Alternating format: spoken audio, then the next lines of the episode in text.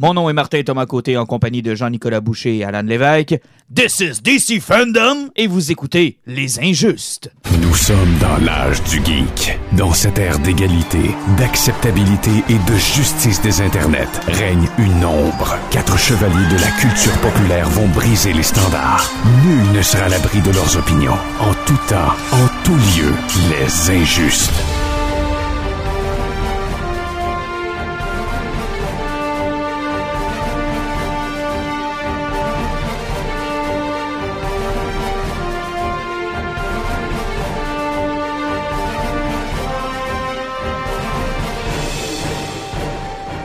Messieurs, bonsoir. Bonsoir. Salut. On l'avait dit, on va être de retour un peu plus de bonne heure cette fois-ci. 2 en 2 et dans une stretch de 3. On va exactement, dire ça comme ça? Oui. Oui, donc le premier, on vous a annoncé qu'on allait en avoir 3. Le deuxième, on vous annonce que c'est le deuxième. Puis dans le troisième, on va vous dire que c'est le dernier. Non. Oh, non ça, on va faire comme Warner fait. Le troisième, ça va être un two-part. Fait qu'il va y avoir 3 parties 1 puis 3 parties 2 la semaine d'après. Après, on va vous annoncer les injustes heure 3. Exact. Puis les Jesus Gaiden. Il y a un multivers d'injustes. Les injustes littéraires, les injustes comics, les injustes films. Puis on va se dédoubler. Puis ça va être une multinationale. C'est comme ça qu'on... C'est ça le plan? Ouais. Oui, ouais, on avait j'attends le chèque des TNT. Oui, bien sûr, ça vient avec un chèque. Donc aujourd'hui, on va se concentrer sur le DC Fandom qu'on s'est tapé hier pour vous. Je vais d'abord être honnête, là, je ne l'ai pas écouté au complet. J'ai écouté les bouts probablement qui m'intéressaient le plus, ou en tout cas les bouts qui passaient quand j'étais disponible. Ouais, j'ai essayé de ne pas m'endormir sur les quelques bouts que j'ai écoutés parce que le zoom, là... Excuse-moi, là, 5 mois, je trouvais ça désagréable. Là, puis aujourd'hui, ben, je trouve ça encore pire. Mais je trouve ça cool, par exemple, de l'avoir fait de cette façon-là pour que ce soit accessible à tout le monde. Ça, j'ai apprécié ça. Tu sais, je veux dire, habituellement, là, pour ceux qui ne savent pas c'est quoi le DC Fandom, on en a parlé un peu, mais juste vous remettre en contexte, c'est ce qu'on aurait appris au Comic-Con de San Diego, auquel on aurait fuck all eu accès. Là. Ouais. Bon, on aurait eu les mêmes ligues, par exemple. Les mêmes quoi? Les ligues, c'est toujours 15 minutes avant que ça soit à San Diego, n'importe où. Mais tu sais, je veux dire, on n'aurait pas assisté à la conférence, on n'aurait pas eu le Q&A, on n'aurait pas eu, tu sais... Et ça donnait ce petit feeling-là aussi de voir l'entrevue avec le réalisateur qui disait « Bon, ben je vous présente la bande-annonce ». Puis oui, souvent, elle avait été leakée un peu avant, mais là, t'étais vraiment comme dans le moment live, là, où le réalisateur dit « Coupe » comme si t'étais à San Diego, ben, puis qu'on te le présentait pour la première fois. Star Wars avait fait ça pour Rise of the Skywalker. Rise of Skywalker? Ouais, Rise of Skywalker. Il avait fait ça où on nous avait présenté Ian McDiarmid à la fin, puis c'était live sur Facebook au moment où ils ont présenté la bande-annonce. Puis je sais parce que je l'avais écouté live, j'avais trouvé ça comme vraiment sympathique comme façon de faire. La seule chose que je leur reproche, puis c'est un peu, ça rejoint un peu ce que tu dis, Alan, ils auraient dû le packager, ils n'auraient pas dû faire ça live. Il aurait dû le stager. Ouais, mais ça ne l'était pas vraiment non plus. C'était pas du live vraiment. Ça a été préenregistré. Ouais, mais je veux dire, ils l'ont préenregistré, nous, ce qu'on appelle un faux live. Ouais. Mais ça aurait dû être packagé. T'sais, il aurait dû le monter, il aurait dû donner des assignements de quand les gens parlent, qu'est-ce que tu dis, qu'est-ce que tu fais. Puis, tu sais, il y a eu des moments là, où c'était juste incompréhensible. On y reviendra là, dans la liste de choses dont on va parler. Puis il y a d'autres moments où c'était super cool, c'était super bien fait. J'ai eu des déceptions parce qu'il y en a où je m'attendais à ce qu'on nous en monte plus, et j'ai eu des surprises parce qu'il y a des endroits où je pensais qu'on n'en verrait pas, puis on en a vu pas mal. Puis bizarrement, on va parler de tennis. Oui, ça d'ailleurs, c'est spécial. D'ailleurs, je m'excuse, hein, je vous ai dit, j'ai dit que c'était peut-être pas une vraie fan, mais visiblement, ça a l'air d'une vraie fan. Oh oui. Elle écoutait parler, elle connaissait ça plus que toi, tu penses. Quand elle a commencé à parler du dark multivers, puis du monitor, puis de l'inverse monitor, tout ça, j'ai fait, ouais, là, ça commence à être un petit peu trop touché pour réussir à aller rien qu'une ligue. Là, je me suis dit, écoute, soit son chèque était plus gros encore que ce que je pensais, puis ça nécessitait un petit peu d'études, ou encore, elle est vraiment fan. On parle de Venus Williams. Parce que je pense que même Petit Jenkins n'avait pas l'air à saisir jusqu'à non, je pense que peut-être Jenkins a fait moniteur, anti-moniteur, dark multivers. D'où tu t'en vas. Mais c'est assez spécial, puis on y reviendra. Donc, juste vous faire un petit line-up de notre épisode spécial. Évidemment, aujourd'hui, on va parler que du DC Fandom. C'est le but pour lequel on fait cet épisode-là.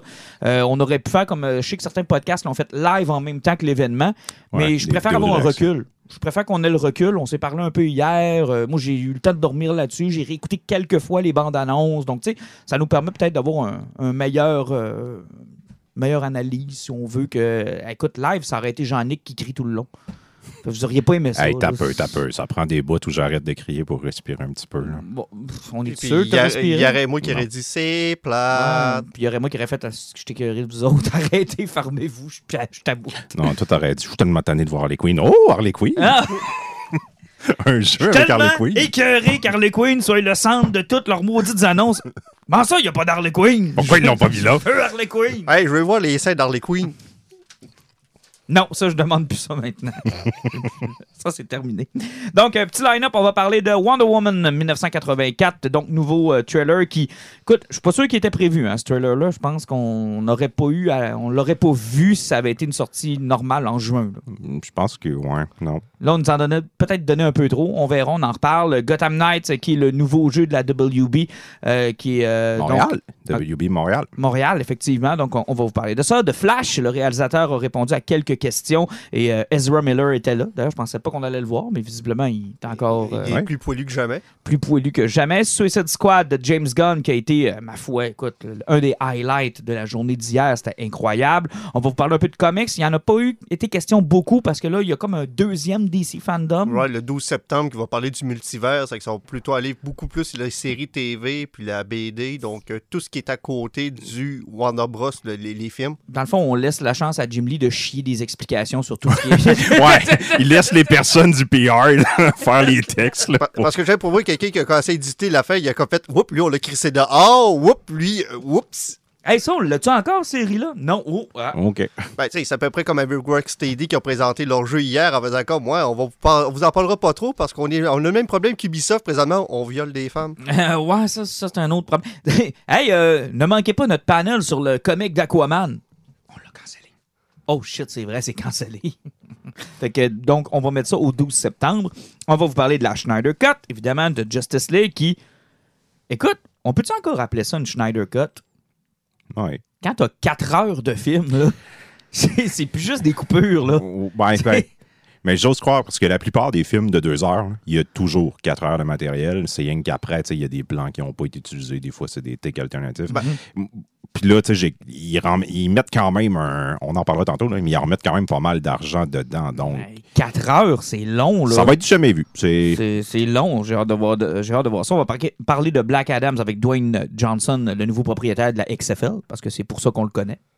Bon, oui. Mm-hmm. Ben, si sinon... vous êtes un des acteurs les plus lucratifs. Non. Il paraît que c'est un lutteur obscur au début des années 2000 aussi. C'était quoi son personnage, là? The Stone. The Stone. Oui, The Stone. Dwayne The Stone Johnson. Oui, c'est vrai, effectivement. Donc, on va reparler de The Rock. Suicide Squad, Kill the Justice League, donc le jeu de Rocksteady. Et on va terminer. Oui, vous serez obligé de vous taper le podcast au complet. Avec Shazam? Non. Black Adam? Oui, mais Black Adam, je l'ai dit. Non, on va parler de The Batman, de Matt Reeves, qui a été, moi, la surprise, parce que je m'attendais à des photos. Ben, moi aussi, parce que même quelqu'un m'avait posé la question, c'est parce qu'on voit un trailer, j'ai fait, man, ils n'ont même pas 25% du film de fait, il n'est même pas encore rendu au montage, comment veux-tu qu'ils vont? Parce qu'on l'avait avec Suicide Squad. C'était des séquences de montage, parce que le film, il est fini de tourner, mais il est en montage. Ouais, il est en montage. Puis... En tout cas, Matt Reeves, je ne sais pas ce qu'il a fait, là, mais... C'est hallucinant ce qu'ils ont réussi à faire. Ce qui veut donc dire que ce n'est pas non plus le look final du film. Il y a sûrement des choses qui vont être modifiées, des choses qui vont être à refaire. Mais regarde, on a déjà un premier aperçu de Batman. Puis je pense qu'ils ont bien fait de le faire, parce que je pense que l'industrie du cinéma, en général, a besoin de bonnes nouvelles. Ouais. Ben, c'est parce que le monde avait faim de ça. On rentre dans la semaine qui va être décisive pour le cinéma, avec la sortie de Tenet. Puis la semaine d'après, c'est Mulan en VOD. Puis de New Mutant? Ben, New Mutant, il ne fera pas assez d'argent. Insérer bruit de criquet au montage. Mais bref, les premières critiques sont catastrophiques. Ouais, ben comme prévu. Là. Mais bref, effectivement, on reviendra d'ailleurs sur cette semaine de cinéma parce que la semaine prochaine, on va vous faire un épisode sur nos sorties cinéma, en particulier sur Tenet. New Mutant, on le fera aussi, là, mais je vais y aller pareil. Ben, c'est sûr, il faut que ça soit pire que Phoenix. Ça va être difficile, honnêtement. Ah, j'ai confiance. T'as confiance? Alain a confiance. OK, on commence le Super DC Fandom avec notre premier sujet, Wonder Woman 1984. Donc, premier film qui a été annulé de la part de Warner Brothers avec la pandémie. Il devait sortir le 20 juin originalement, ce qui est quand même une promotion pour Wonder Woman parce que le premier était sorti au mois d'août, si ma mémoire est bonne, qui n'est pas les meilleures dates pour sortir un blockbuster. Donc, on avait vraiment élevé Wonder Woman au niveau de blockbuster, de films confiance, de films qui va faire de l'argent. C'était très prometteur, il y avait beaucoup de choses. La première bande-annonce était superbe avec du dépêche-mode, puis du...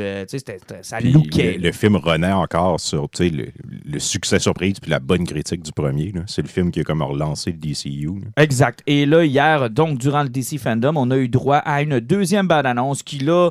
je me demande ce qu'il reste à voir dans le film. Là. Ben, honnêtement, ça va être... oh, oui, il manque de quoi? Ça prend le gros dieu en CGI à la fin pour sauver l'humanité. Oui, c'est vrai, on ne l'a pas vu. Mais de ce que je comprends, le vilain principal, c'est Maxwell Lord. Et on le voit très peu là, dans la bande-annonce, puis j'ai l'impression que ce qu'on voit découle de lui. Tu sais, Maxwell Lord, c'est un gars qui joue dans la tête du monde, il veut faire voir ce qu'ils veulent un peu. On a Cheetah, qu'on la voit discuter avec dans un avion, j'ai l'impression que ça va être autour de ça. Et elle, son pouvoir, elle va le développer, il va lui donner ce qu'il veut. Le fait que Chris Pine revienne, moi, j'ai l'impression que ça va tourner. Illusion, exact, c'est ça. C'est pas vraiment lui, là. De toute façon, il est quand même pas mal mort, Steve Trevor. Puis ma conjointe hier me disait, mais s'il est parvenu, là, comment il peut chauffer l'auto? J'ai dit, le film va trouver une manière. Ouais, c'est ça. Probablement que ça risque d'être le gros punch de la fin où on va faire un peu comme on l'a fait dans Joker.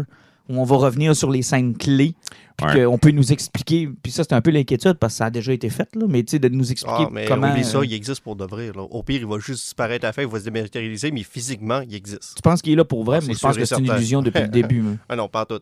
Il est là. C'est juste qu'il va peut-être disparaître à la fin, mais il est là physiquement, il existe pour de vrai. C'est sûr qu'il disparaît à la fin. Moi, je pense qu'il va être là, genre physiquement, là, il peut interagir avec les éléments. Mais à cette heure, comment ça va se transformer, je sais pas. Ou ça peut être Lord lui-même. Non, ça, qui se fait voir comme étant Steve Trevor en manipulant les gens autour de lui. Parce que oublie pas que de la façon qu'on le voit dans mon annonce, vient qu'avec la crise de scène de garde-robe là, que je suis plus capable de voir au cinéma, il en fait encore un comic relief. Là. On le vit avec la poubelle là, dans la première bande-annonce, puis on le voit avec le linge, puis on le voit aussi avec le fait qu'il découvre que les radars existent dans les jets dans 1984. Il voit le comic relief, ça fait que c'est pas un méchant qui est personne. Il existe pour de vrai. C'est juste que où est-ce que ça va être l'étendue des pouvoirs de l'ordre, puis surtout d'où ce qu'ils vont venir là-dedans, parce que, comme je te dis, ça va prendre un dieu en CGI quelque part, puis ça va tout découler de lui. Et on a eu aussi notre premier look à Cheetah, qui est capable de faire ce que je surnomme affectueusement le Palpatine Swing. Ah, mais ça, c'est avec elle swing un chat qu'elle fasse. Ouais, c'est encore pire. Elle fait un Palpatine Swing, c'est cool. Hein? Ouais, Tout le monde sait que c'est hot, un Palpatine Swing. Pour ceux qui se demandent c'est quoi, là, c'est l'espèce de toupie inutile. Ouais, que les 3-4 Jedi viennent pour l'arrêter puis il saute de son bureau en vriant. Puis t'entends des bruits d'exorciste, là. Parce que personne n'est capable de descendre 3 marches dans l'univers de Star Wars sans faire un front flip.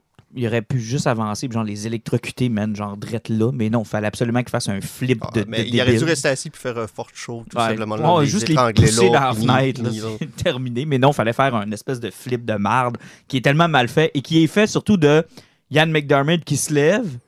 Clairement quelque chose d'ordinateur et Ian McDiarmid qui tient une épée dans les airs de façon un peu maladroite.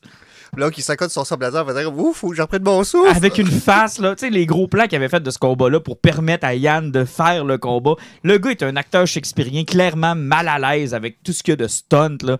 Puis t'as juste, genre, Samuel L. Jackson qui a l'air de juste, genre, d'un père avec son fils qui joue à l'épée, là. Tu sais, il part les coups, mais c'est vraiment mauvais. Mais bref, Cheetah fait un genre de spin comme ça. Pas très convaincu par le look. Ah, mais les effets spéciaux de Cheetah à la fin, là, sérieusement, moi, ça m'aurait conforté parce que je trouvais les méchants à la fin de Shazam laid, là, mais Chris, Cheetah, là, elle bat des records. Ah, elle est pas belle, là. Non, c'est pas... C'est pas beau, là. Ouais, on verra. Moi, les effets spéciaux, c'est bien secondaire dans le film.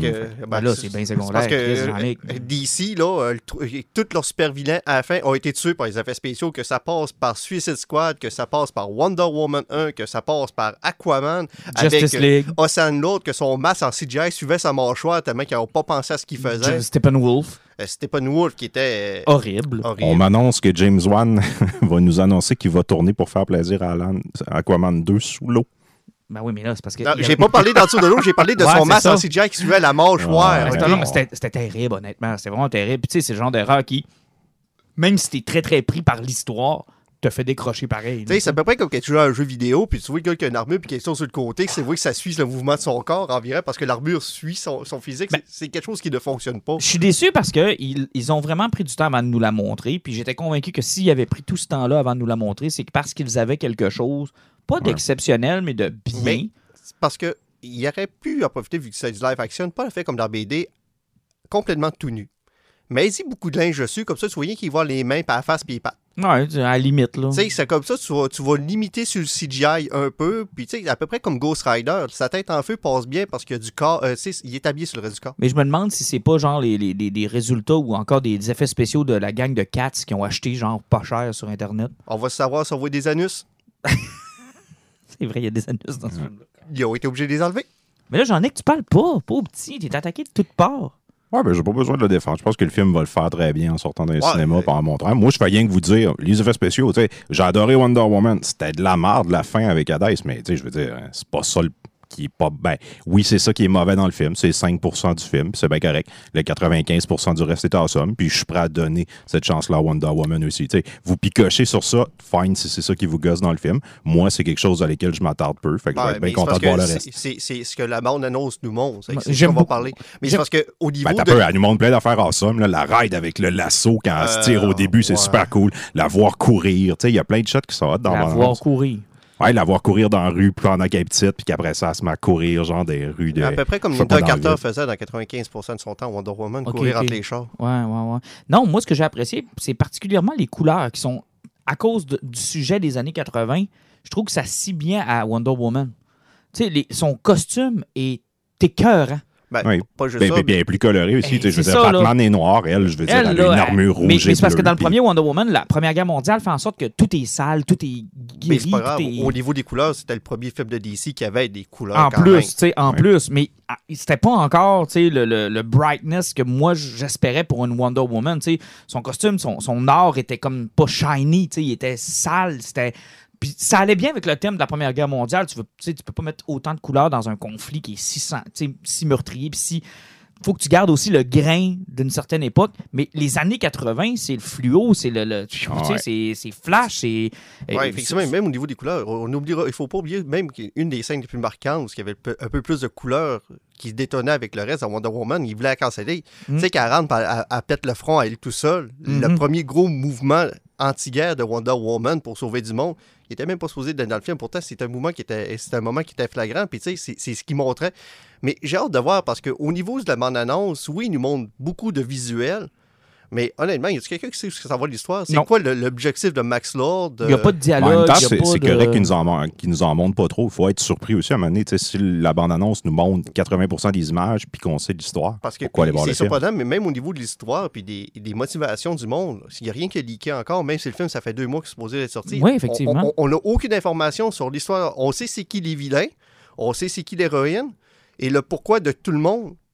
Et surtout, le pourquoi de Wonder Woman a commencé à interagir avec le monde, quoi, c'est 70 ans plus tard. Oui, puis pourquoi... Qu'est-ce qui s'est passé avec la Deuxième Guerre mondiale? Elle l'a-tu sauté? Puis pourquoi BVS nous faisait mention qu'après la Première Guerre, on la voit plus? Ça va-tu retconner cet événement-là? Ça, c'est tout dépend, parce que peut-être que justement, vu que c'est un événement où il y a eu comme un brainwash, elle s'est fait oublier dans l'événement qu'il y a eu avec Max Lord. C'est peut-être aussi là, parce que vu que lui, il a manipulé le monde, ce qu'il va réussir à faire que le monde va se réveiller, ils ne se rappelleront pas de elle, ce qu'elle a fait. Et je termine avec 2 choses.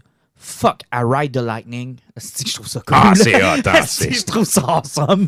À toutes les fois que je vois ce shot-là, je me tanne pas. Je suis comme, man, fuck, I ride the lightning. Mais ça, ça lève la question de quelle origine qu'ils vont mettre de Wonder Woman s'ils décident d'en parler.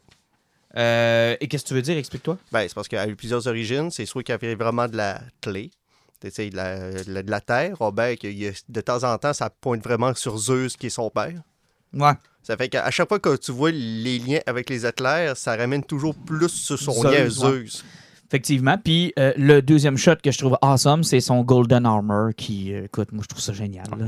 Je trouve ça... Ben, moi j'aimais la shot où tu vois qu'elle spin son lasso et qu'elle fait comme arrêter les balles avec. Ouais, c'était cool ça aussi. Cool. On l'avait pas vu dans la première bande-annonce. Ça, j'ai fait comme wow. Mais le Golden Armor, moi j'ai vraiment hâte de voir où est-ce qu'ils vont aller avec ça. Je trouve ça génial. Hey, on va vite parce qu'écrim, on a déjà fait 18 minutes sur Wonder Woman. Puis, Mais c'est un gros film, puis c'est le prochain qui sort. Il reste comme tel dans le sujet. Gotham Knight, moi ça m'intéresse plus ou moins parce que je suis pas super jeu vidéo. Je sais que c'est important. Il y en a que je réussis à jouer quand ça dépasse un peu la communauté des gamers, c'est là que moi ça m'atteint puis que des fois je vais essayer de jouer ou regarder un peu ce qui se passe avec ça.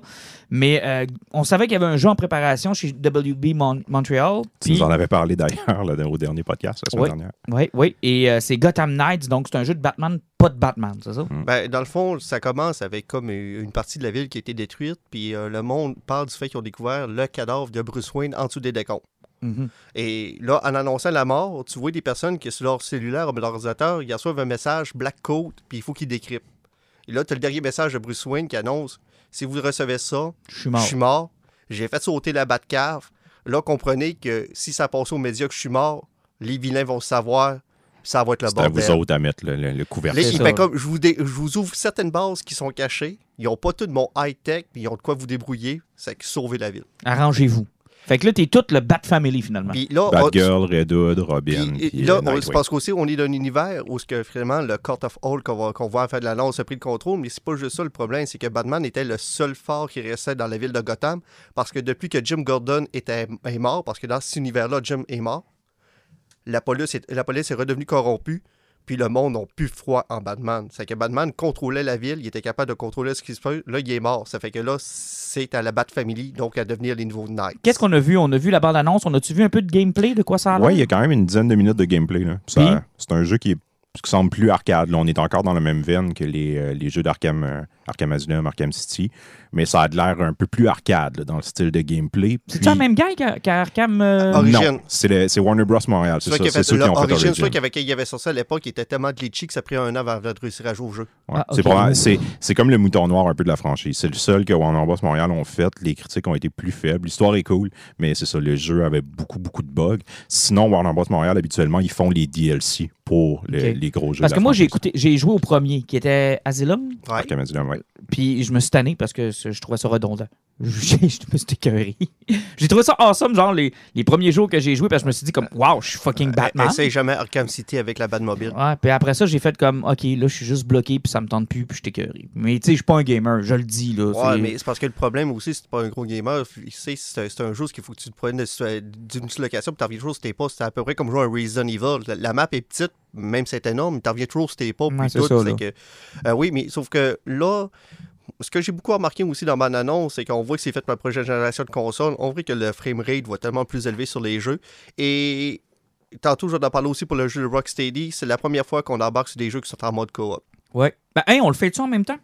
On peut parler de Rocksteady tout de suite après. Parce que moi, lui, il m'a allumé. Mais je comprends pas pourquoi. Mais tu sais, pourtant, lui, c'est Scott Snyder qui est en arrière de l'histoire de Warner Bros. Et? Ben, ça devrait t'intéresser. T'as aimé sa run quand même? Oui. Mais c'est parce que là, non seulement je comprends rien aux jeux vidéo, mais si Scott Snyder l'a écrit en plus, je comprendrais juste même pas comment le faire fonctionner. Ça vient-tu avec... Genre, y a-tu une façon spéciale d'ouvrir ta PlayStation? Veux-tu que je te donne un truc pour ce genre de jeu-là? C'est à peu près comme le jeu de War of Cybertron, là, de Transformers, où l'histoire est awesome et le gameplay de la marde. Là, tu t'en vas sur YouTube, t'écris d'autres jeux, tu sais pas de gameplay, les cinématiques. Les cinématiques, parce que ce qui se passe en général entre les deux, ça a rien. On s'en tabarnaque. Je pense qu'ils voulaient repartir. Ça va être un jeu pour la prochaine génération de consoles. Ils voulaient partir à zéro aussi parce qu'ils ont dit que ça se passait pas dans l'univers des jeux d'Arkham. Ah, OK. Fait qu'il va peut-être avoir certains référents, mais je pense que ils veulent que n'importe quel joueur qui n'a pas joué à la série soit capable d'embarquer. Jouer avec. Puis ça m'amène à l'autre Suicide Squad Kill de Justice League, et là, ils se sont payés un fucking trip. Ouais. Là. Hey, ça commence avec le vaisseau de Brainiac sur Metropolis, la mare des poignées, t'entends des calls, quelqu'un peut-tu nous aider? Et Harley Quinn est en train de s'amuser sur le coin d'un mur avec le reste de son équipe. Captain Task Force qui est malade, ouais. King Shark est là, Deadshot, puis honnêtement, ils sont meilleurs que dans le film. Ben, c'est parce que Captain Boomerang est Captain Boomerang. Ouais, c'est le vrai Captain Boomerang. Tu sais, le caf, c'est quelque chose que j'aurais aimé voir dans le premier film de Suicide Squad. Je sais pas si James Gunn va pouvoir faire ça, travailler là-dessus, mais son pouvoir de téléportation, là, ouais. C'est cool, le Captain Boomerang. Là. Je pense pas qu'ils sont allés avec ça, mais on voit, on en reviendra tantôt, là, il y a comme une shot, on le voit pitcher un boomerang, puis ça a de l'air comme fait en éclair. C'est ça, c'est lui qui se téléporte. Ouais, mais je sais pas s'il va se téléporter, mais ils ont clairement... Dans le jeu, oui. Ouais, dans le jeu. C'est ça, dans le jeu, mais je veux dire, il y a de quoi de plus dans le film de James Gunn. Ça serait le fun qu'ils puissent faire ça, mais non, visuellement, encore une fois, on voit encore sur une prochaine génération de console, côté graphique, puis le 60 FPS, encore au sens, c'est truc. J'ai pas vu de gameplay, par exemple. Ouais, on n'a pas vu de gameplay. Sauf que c'est ça. Là, on parle de Brainiac qui s'est planté sur Metropolis. La ville est en train de se faire débâtir, puis t'as le c'est quoi, c'est les Delta X, en tout cas, le Task Force X, qui se font appeler pour aider la ville, mais oh, comme d'habitude, ça calisse. Puis ils essayent de comprendre c'est quoi leur target alpha à tuer, jusqu'au temps où, souvent, à un moment donné, un blur qui passe en arrière, pète un hélicoptère, pète d'autres affaires. Là, tu fais comme, OK, Superman, il est en train de péter tout le monde en arrière, puis qui pogne le gars, puis le monde fait, ah, c'est Superman! Et Superman désintègre le pilote. Oui, à l'aide de son Heat Vision, ouais. Et il a vraiment l'air vilain, là.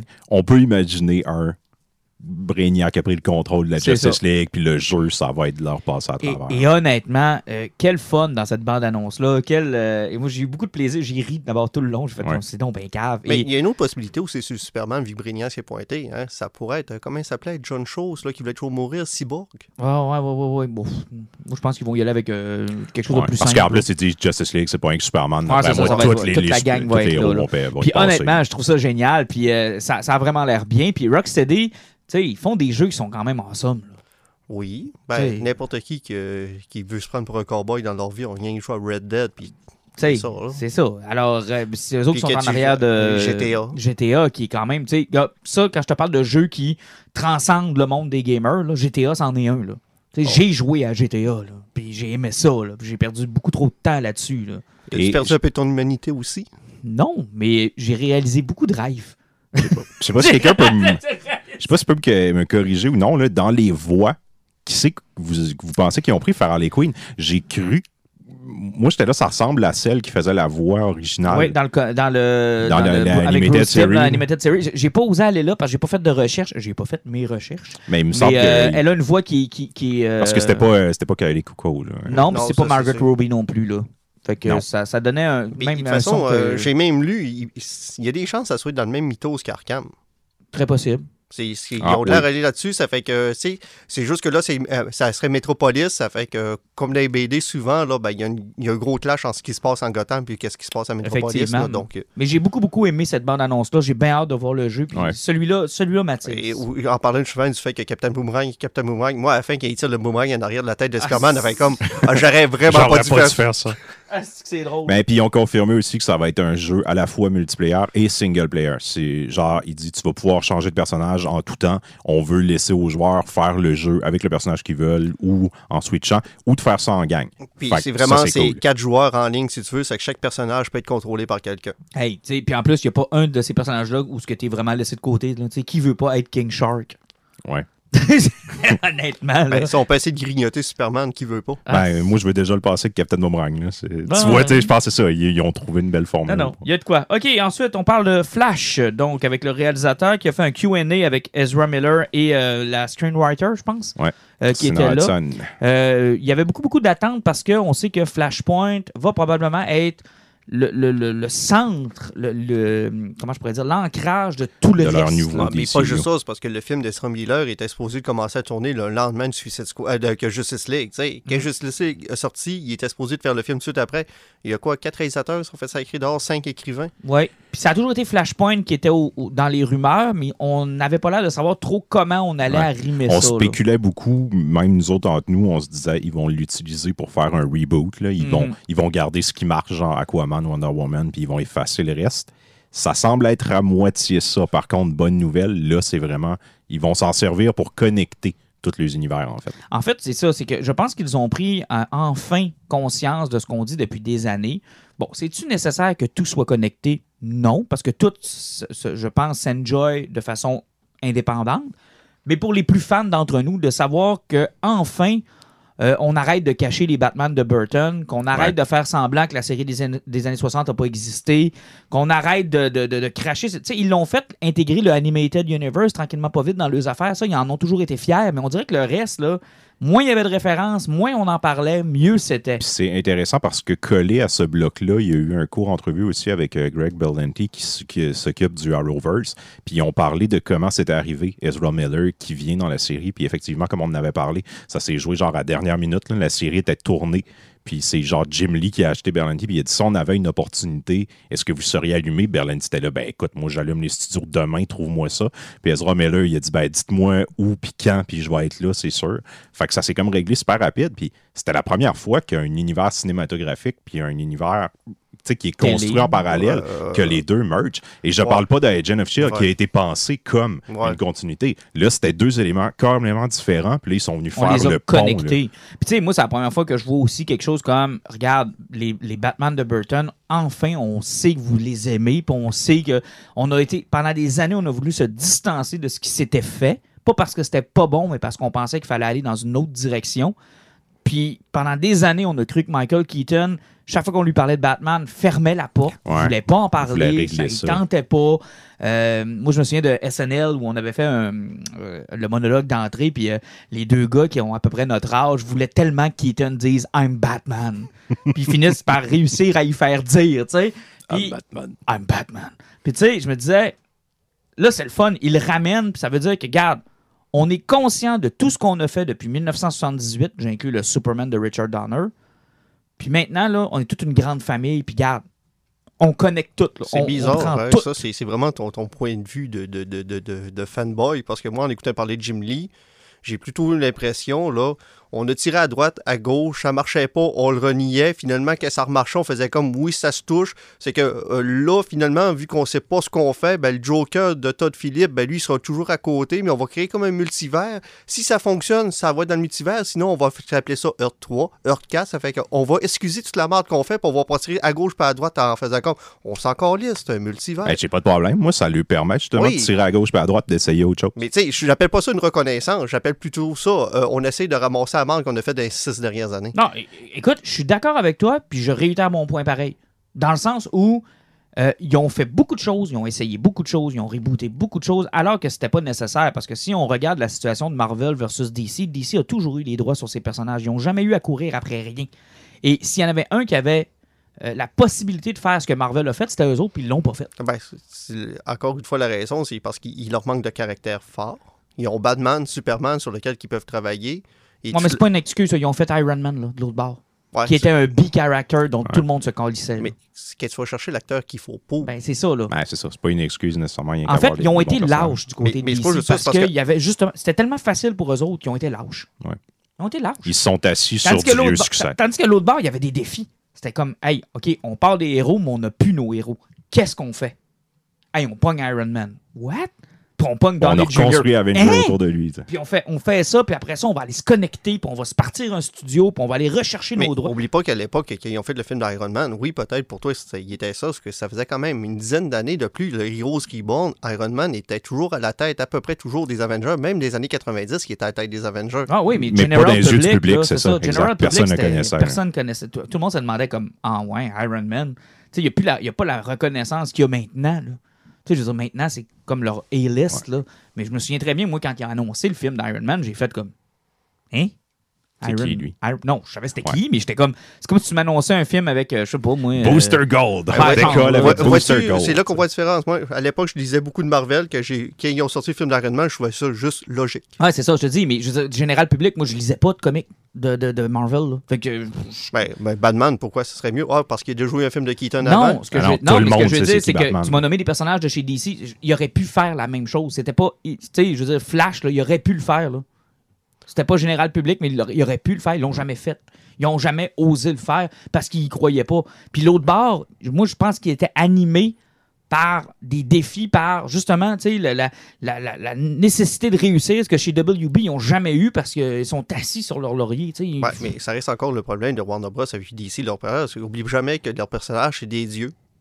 Ça fait que qui dit dieu parle de trop d'effets spéciaux, beaucoup d'argent, trop de complications, puis de stakes qui sont toujours trop hauts.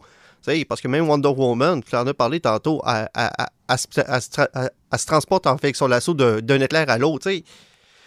Dans Captain America, on fait pas ça, il tire un bouclier. Là. Ouais, c'est pour ça que ça va faire du bien d'avoir un film comme Batman qui est beaucoup plus grandé, puis c'est ce qui est bien chez DC aussi. Oui, ils ont des dieux, puis Batman, quand tu le mets dans Justice League, il est capable de revirer Darkseid de bord, mais ouais, si ça, tu le mets, un peu ridicule. Ouais, tu peux aussi le mettre dans un drame où il cherche un meurtrier à Gotham qui tue du monde à tous les semaines. Moi, je préfère toujours Batman dans cette situation-là que le Batman cosmique, le fameux Batman que tu sais, il est capable d'aller dans le corps de Superman. C'est pour ça que moi, le Batfleck, je l'avais beaucoup aimé parce qu'il représentait le Batman qu'on peut mettre dans Justice League. T'sais, le Batman que tu dis, si je mets face à face à Superman, je sais qu'il y a une chance. Ouais, c'est ça. T'sais, Michael Keaton, je l'aurais mis à côté de Superman, j'aurais... Ça dépend. Si tu l'avais mis à côté de celui de Christopher Reeve, je te dirais qu'il y avait une chance. Mais en même temps, si tu prends le Superman de Christopher Reeve puis le Batman de Michael Keaton, il n'y a comme pas de raison de se crisser un point sur la gueule. À cette époque-là, que ces deux personnages-là, ces deux bons gars, ils se seraient tenus à main tous les deux puis ils seraient allés mettre le Joker en prison. Ben, c'est parce que l'affaire aussi, c'est que quand ils ont commencé ces films-là, ils ont commencé bien avant Marvel. Tu es en 78 puis tu es en 89. Les univers partagés puis les accompagnés le gars de cinéma, puis lui dire « Viens avec moi, je vais te présenter un univers où tous les super-héros sont ensemble. » Le monde, tu sais, qui était pas... qui lisait pas de comics, là. C'était comme... Hein, Superman, Batman, c'est pas des ennemis. Tu sais, il y a encore du monde aujourd'hui, moi, à qui je parle, qui se demande pourquoi Batman n'était pas avec les Avengers, là. Il y en a que c'est encore là, là. Tu sais, je veux dire, à chaque fois qu'on grossit le public, il y a des choses qu'on réalise, tu sais, puis qu'on fait comme, ouais, OK. Alors, en 1989, de penser faire un Batman-Superman, c'était presque impensable, là. Je vois pas comment il aurait pu réussir ça. Mais bref, de Flash, on a vu des images du nouveau costume. Très cool. Un costume organique, enfin. Ben, un costume qui a de l'allure puis qui ressemble à ce qu'il y a dans le comic, là. Ouais. Qui fait du sens, effectivement. Mais la question, c'est que Ezra Miller a-tu pris des cours pour courir? Pourquoi il courait pas bien dans Justice League? Ben, je sais pas. Moi, il courait avec les pattes qui partaient d'un bord puis de l'autre. Moi, c'était spécial là, un peu, mais je pense qu'on... J'avais plus l'impression qu'il nageait que qu'il courait, là, mais... Je pense qu'on va revoir toute l'espèce de Speed Force, là, comment on va... Comment ça va se Mais je sais pas si la rumeur tient encore. Je sais qu'il n'en a pas parlé hier, mais il parlait, c'est là qu'il faisait le comédien dans Watchmen, qui avait des chances de faire le père de Thomas Wayne. De Thomas Wayne. Comment il s'appelle, l'acteur de Negan, là? Ouais, de mais Negan. Il joue déjà, lui. Ben oui, il joue Thomas Wayne. Non, c'est pas vrai. C'est Billy Crudup qui faisait le père. Non, c'est celui que vous parlez. C'est le père dans Batman v Superman, Thomas Wayne. C'est celui qui faisait le père dans Supernatural. Jeffrey Dean Morgan. C'est ça. Negan, ouais, c'est ça. Je sais qu'il avait parlé que ça se pouvait qu'il fasse Thomas, là, mais tu sais, on va voir. Là, mais là, on sait que Affleck est là. Est-ce qu'on va voir Nicolas Cage en son costume de Superman? J'aimerais tellement ça. Parce qu'il en a parlé, Ezra Miller. Oui, Ezra Miller en a parlé. Il voulait voir Nicolas Cage. Mais écoute, Keaton et Affleck, wow. Ouais, ça, c'est super brillant parce que ça rouvre la porte à Batman de Ben Affleck s'il veut revenir. Ben oui, puis il faut qu'il revienne. Parce qu'il ne faut pas oublier que même, Monsieur Moustache disparu, Calvin. Henry Cavill, il est supposé de revenir aussi de temps en temps, peut-être pas d'un film complet, mais dans des apparences une fois de temps en temps. Là. Ah, ils ont tout intérêt à garder ces deux gars-là qui ont porté sur leurs épaules une période pas facile. Ouais. Et surtout qu'avec deux rôles, que peu importe l'acteur que tu sais... Si tu te fais demander d'être Batman ou Superman, c'est un no-brainer. Moi, je pense que oui. Puis Affleck, j'étais déçu que ça se termine comme ça parce qu'il est encore, à mes yeux, celui qui se rapproche le plus du Batman de comics. Batman, ce qui n'avait pas aidé avec lui, c'est que son projet solo avait scrappé. Il était supposé de l'écrire, le prochain Batman. Effectivement. Ouais. Il écrivait, il était en discussion pour réaliser aussi. Oh, oui, c'était le payback pour apparaître dans plein de films. Puis, dans une entrevue récemment, il disait finalement, ça a été une bonne chose, qu'il y avait des gros problèmes d'alcool à ce moment-là. Ouais. Puis il disait, il y a une de ses bonnes amies qui a dit... Je pense, en fait, tu pourras pas le faire. Puis il dit pourquoi. Il dit si tu le fais, tu vas te you'll drink yourself to death. Mm. Genre, elle disait à ce moment-là, tu étais tellement dedans, puis tu avais tellement de problèmes que genre t'aurais pas passé à travers. On a failli te perdre rien qu'avec Batman et Superman. S'il avait fallu que tu prennes la charge de Batman seul sur le dos, tu serais mort. Mais moi, je suis juste content de le revoir. Je suis vraiment content parce que Ben Affleck, pour moi, il a fait un bon Batman. Et sa scène où il arrive dans l'espèce d'étage pour sauver la mère à Superman, reste pour moi l'une des séquences les plus... Ah, une belle scène d'action. Les plus incroyables où on a vu un Batman en action. Plein de belles qualités, Zack Snyder. C'est pas un bon réalisateur, mais c'est un fucking bon metteur en scène. Parce qu'on va se le dire, autant j'adore Nolan, autant j'ai bien aimé Christian Bale, les scènes de bataille de Batman dans ces trois films-là sont pourries. C'est lettre, on voit rien. Mais surtout dans le troisième, où les gars étaient tellement brûlés, ils étaient fatigués, puis ils ont décidé de faire des batailles d'un gars bien en noir sur des fonds blancs. C'est qu'on voyait tout qu'ils faisaient dans le vide. C'était dégueulasse. C'était dégueulasse. Moi, j'ai toujours reproché un peu l'action de ces films-là. La seule bonne passe de combat qu'il y avait, c'était dans le deuxième, puis c'est quand tu vois en CGI, le fait qu'il passe à travers de 22 étages pour attacher tout le monde. Mais finalement, t'as rien vu. Là. Ça, c'était bon. Mais peut-être aussi la séquence du début quand il pogne le Scarecrow. Oui. La séquence du début, moi, j'avais trouvé ça awesome, surtout la shot où il tombe sur le toit de la voiture du Scarecrow. Avec le toit qui pète. Ça, j'avais fait comme « Wow, quelle belle image! » Pour revenir et closer rapidement sur Flash, après que ce segment-là soit passé pour encorer mon point que je parlais tantôt, qui veulent communiquer leur univers, ils ont passé un court-métrage avec Tenney McGuinness, Batman Beyond, qui recevait une captation de la série d'Adam West, et lui et Bruce Wayne faisaient comme se moquer un peu, puis il était comme « C'est qui lui? » Ben, c'est toi. En tout cas, ma version de moi dans cet univers-là. Puis j'étais là, ils sont en train de taper sur le clou encore plus fort de... Regardez, là, Batman Beyond, là, la série animée qui est la suite de Batman The Animated Series, fait un lien avec la série d'Adam West des années 60. Puis vous voyez, là, puis on se sert de ce segment-là pour montrer que nos personnages sont conscients qu'il y a d'autres versions d'eux-mêmes et vous l'êtes aussi. J'étais là, ça c'est clairement le, leur stratégie. Là. Ils veulent nous rentrer dans la tête. On est à l'aise avec 50 Batman différents, 50 acteurs, du dessin animé, du comic. Tout ça vient ensemble. Et ça nous amène à Suicide Squad de James Gunn, qui a été le segment le moins écoutable de l'histoire de l'univers. Mais le plus cool. Mais le, hey, beaucoup trop de monde, beaucoup d'un jeu questionnaire qui en finissait plus, du monde qui se parle par-dessus, des jokes d'inside qu'on n'était clairement pas au tournage, fait qu'on peut pas comprendre. Ouais, une fausse bonne idée. En gros, on pourrait résumer ça en une phrase à peu près. James Gunn a réalisé Gardien de la Galaxie avec le Suicide Squad, ça veut dire plein de no-names qu'il va mettre au top de l'écran. Et encore une fois, même principe que Gardien de la Galaxie, il a signé avec un studio avant sa Disney, là, c'est Warner, il fait comme j'ai 100% du contrôle. Ouais, et encore, c'est la même crise d'histoire. Puis après, il fait dire, c'est la première fois que je suis avancé de super-héros avec un casting qui est 100% différent, avec 90% du monde qui ont joué dans Gardien de la Galaxie. Et il s'en va dire, c'est l'équipe la plus extraordinaire avec laquelle j'ai joué. Là, qui était 90% du même casting que Gardien de la Galaxie. Ah non, c'est pas vrai. Le tapeur, il a ramené son frère, mais à part ça... Michael Rooker. Ouais. Ouais, ça, je veux dire, c'est clairement 90% des gardiens. Ce que je veux dire, c'est parce que c'était quand même presque la moitié du casting de gardienne. Là. Ben, il manque quand même Chris Pratt, Zoe Saldana, Drax. Il en manque pas de Brad Cooper.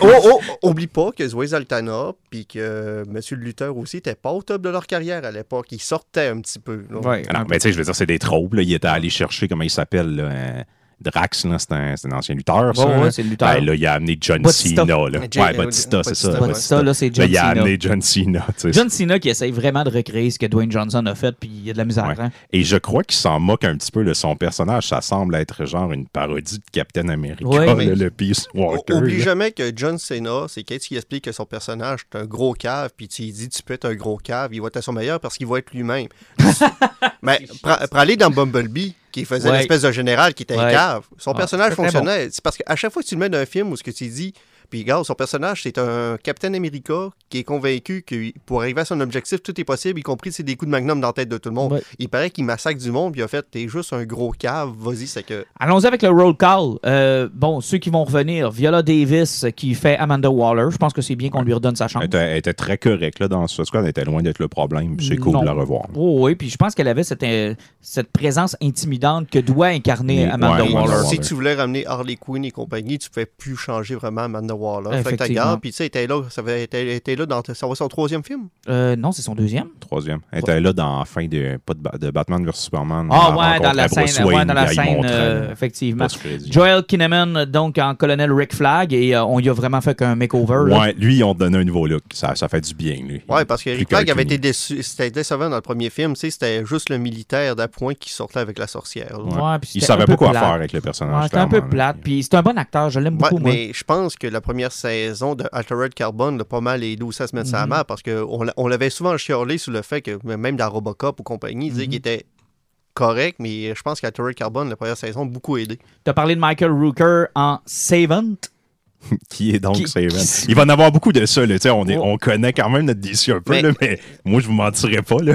Savant, il y a 80% de ces personnages que j'ai jamais vus. C'est l'avantage, parce que James Gunn, comme il dit, c'était un gros lecteur du Suicide Squad que ça a commencé dans le temps. Puis il faut pas oublier qu'à l'époque, Suicide Squad, c'était du C-list, du D-list. Puis l'objectif, c'est qu'à chaque numéro, il y en a un qui mourait. Ben oui, parce que moi, je lis actuellement la run sur New 52, puis vous n'avez pas idée comment le roster change. Là. Et ça, c'est intéressant. Patty Jenkins avec Wonder Woman, t'as l'impression que c'est pas une grosse fan de comics, mais elle s'est passionnée pour le personnage, puis elle a quelque chose à dire. James Gunn, là, lui, là, c'est un geek. Là. Il connaît cet univers-là, il trippe, c'est ça qui est plaisant là, de ce genre de projet-là. Flula Borg en Javelin. Vous irez un peu voir la page Facebook de ce gars-là. C'est un espèce d'artiste-acteur. Il fait de la musique aussi. Là. C'est tout qu'un weirdo. J'ai hâte de voir ce qu'il va faire avec son personnage. Margot Robbie en Harley Quinn, et ça, honnêtement, elle le mérite. Enfin, là, son costume militaire. Elle a enfin son vrai costume aux vraies couleurs de Harley Quinn. Oui, noir-rouge. Noir-rouge. Et... Pas besoin de mettre ses fesses en premier plan. Et moi, je vois ça comme un énorme thank you. Ouais. Genre, t'as supporté toute cette marde-là 2 fois plutôt qu'une. T'as jamais été le problème. Fais-nous oublier l'émancipation. Fais-nous oublier tout ce qu'on t'a fait subir. Ouais. Mais puis en même temps, c'est bizarre parce que avant qu'on ait ce reveal-là, on savait qu'elle revenait, mais il n'y a personne qui savait. Elle va-tu avoir un rôle important ou non? On se disait, tu sais, c'est quand même Margot Robbie, tu sais, moi, je croyais qu'ils vont la tuer. Mais c'est ça, moi, je pensais qu'elle allait être là comme un 2 minutes, mais elle semble être un personnage principal. C'est cool, ils ont gardé ça. Et je pense qu'on sait tous qui le personnage. Idris Elba, je pense qu'il va être le leader du groupe. Oh, probablement, mais je vais te dire une chose, là, moi, j'étais content de l'avoir, puis son costume est magnifique, là. Vraiment, son costume est génial, là. Vraiment beau. David Dastmalchian à Polka Dot Man. Ah, mais moi, ce que j'aime beaucoup, c'est qu'il fait Polka Dot, puis son nom de famille, c'est que ça sonne dalmatien. Ouais. Mais Polka Dot Man, c'est parce que tout le long de la bande-annonce, ou plutôt du makeover, avait l'air d'un gars avec un suit là, de ceux qui font du caption. Là. Oui. Mais à un moment donné, j'ai réalisé en écoutant que c'est son costume. Et si je ne m'abuse, ce personnage-là, là, les boules, là, il peut comme les lancer puis ça devient des portails. Genre, son pouvoir est vraiment très, très, très puissant. Mais c'est comme un personnage loufoque que jamais utilisé. Polka Dot Man. Il me fait penser ça dans son team. Là. Il me fait penser un petit peu à The Spot dans Spider-Man où le gars il était en blanc et noir comme un dalmatien puis il fait tirer ses ronds faire des portails, justement. Effectivement, c'est assez spécial. Daniela Melchior en Ratcatcher 2. Ça va être un truc comme genre c'est la fille de Ratcatcher, il est mort puis elle a pris son costume. Ça va être une affaire dans le va être ça. Idris Elba en Bloodsport et ça a fait plaisir à beaucoup, beaucoup de monde. Ah, mais c'est parce qu'on s'en rend pas compte. Idris Elba, c'est un gros tripeux dans ses tournages. Je m'en suis surtout rendu compte qu'il avait joué dans le spin-off de Rapide et Dangereux dans Hobbs & Shaw. Parce que quand il écoutait dans les behind the scene, le gars, c'est un gros tripeux. S'il met n'importe quoi, tant qu'il part voler partout, puis s'il y a des explosions, il y a du fun. Steve Agee en King Shark. Nice. Moi, King Shark, j'ai beaucoup d'espoir et qu'ils vont réparer ce qu'ils ont fait avec Killer Croc. Ben, j'espère, parce que Killer Croc, de 1, il n'y avait pas la gueule pour réussir à manger la tête de quelqu'un. Non, absolument pas. Normalement, aussi, James Gunn en a parlé pendant son entrevue. On va voir son passé de film d'horreur où ce que le monde se fait démembrer sortir. Il fait comme, j'ai le droit, il y a des jambes qui revolent, des têtes qui éclatent. Ben, on le voit, il y a comme une scène où Killer Croc semble être sur le point de manger quelqu'un. C'est King Shark, parce que Killer Croc est un peu plus là. Mais Killer Croc, il nous a rapporté un Oscar. C'est vrai là. Aussi curieux que c'est le plus. Et le pire, c'est qu'ils avaient fait le choix de Killer Croc parce que justement, côté effets spéciaux, je pense qu'ils ont toujours voulu y aller avec King Shark au départ, dans le premier Suicide Squad. Mais c'était trop compliqué. Puis c'était trop compliqué, fait qu'ils avaient décidé d'y aller avec Killer Croc, qui était finalement pas très bon. Je pensais que c'était le costume de Margot Robbie qui se penche par en avant dans le premier Suicide Squad qui avait gagné l'Oscar. C'est ce qu'ils ont montré au juge, mais ce qu'ils ont montré en présentation. Mailing NG as Mongol. Mongol, qui est la fille de Mongol. Oui. Ouais, c'est là qui a la même couleur que Starfire. Là. Exact. Mais en fait, c'est la fille du conquérant Mongol, qui est un méchant bien connu dans Superman, entre autres. Là. Il a détruit Coast City dans les années 90. On l'a vu un peu dans Dark Knight Metals. D'ailleurs, ça faisait un bout qu'on ne l'avait pas vu. Dans The Animated Series de Superman, il est quand même assez présent. C'est pas plus souvent son fils qu'on voit dernièrement, puis il n'est pas mort aussi une fois de temps en temps. Je sais pas, là, mais c'est un conquérant. C'est un genre de Darkseid cheap. Ouais. Imaginez, c'est pas lui qui est là, c'est sa fille. Peter Capaldi. Peter Capaldi, ouais. Un des Doctor Who. Tinker. Ouais. Qui a l'air d'un genre de ouais, c'est un vilain avec X, là, genre, un bac qui a des pouvoirs psychiques. Là. Alice Braga, Sol Soria. C'est cool. Écoute, je sais pas c'est qui, aucune idée. Pete Davidson, qui est un gars de SNL, qui a sorti aussi avec... Qui joue dans les American Horror Story. Oui, Pete Davidson, très trop. Il a sorti avec, comment est-ce qu'elle s'appelle? Ariana Grande. Oui. Chanceux. Va être Blackguard. Nathan Fillion. Oh yeah! TDK! C'est de Dark Knight, il va être Batman. Et ouais, il va être TDK, Sean Gunn, Weasel. Hey, ça là! Ouais, il y a un rat. Mais il est incroyable, il a l'air d'un rat sur la poudre. Ouais. Genre, il est vraiment pas beau. Il est pas beau. Tu sais, imaginez Rocket, mais sa poudre. Ouais. Tu sais, genre. Rocket à l'adolescence. Ouais, ou genre Rocket, tu sais, genre à SPCA, quand on vient pour intervenir avec des chats sauvages, là. Que tu sais, tu dis tout le temps un chat, c'est cute, mais un chat sauvage que tu pognes, là. Tu sais, plein de blessures, puis qui manque du poil, puis qui est comme. Qui n'a pas les yeux dans le même trou, là. Ah non, hey, mais honnêtement, ça va être cool, là. J'espère qu'il y a un bon gros rôle. J'ai surtout hâte de le voir mourir. Non, je veux pas qu'il meure. Il va mourir. Puis James Gunn le dit constamment, attachez-vous pas. La plupart vont mourir dans le film. Je veux pas qu'il meure. Et Jay Courtney revient à Captain Boomerang. Lui aussi, je trouve que c'est un beau thank you. Oui. Ben, il était loin d'être le Batman dans le film. Oui, il était très, très loin parce que c'était un des seuls personnages qui avait de personnalité. Oui. C'est que c'est triste à dire. Hein. Puis c'est un beau thank you parce que lui aussi a tenu ça sur ses épaules un peu, le premier Suicide Squad. Puis je pense pas qu'on... Ben, je pense que lui, là, en fait, ils ont vendu comme tu vas être un des personnages principaux. Puis lui, il a écouté le film, puis il a comme fait, mon Dieu, ils m'ont gardé 3 minutes et demie dans le film. Ouais, mais ça, encore une fois, là, on a eu un problème avec le Snyder Cut, avec la demande du Ayer Cut maintenant, parce qu'il paraît que le film s'est tellement fait mixer. Là, c'est fou raide. Et John Cena, on en a parlé tantôt en Peacemaker, qui est une espèce de Captain America. Genre. Puis moi, ce que j'aime beaucoup, c'est que tous les costumes ont de l'air 80. Oui. Tout a de l'air cheap, 80. Ça a vraiment l'air d'être au fun.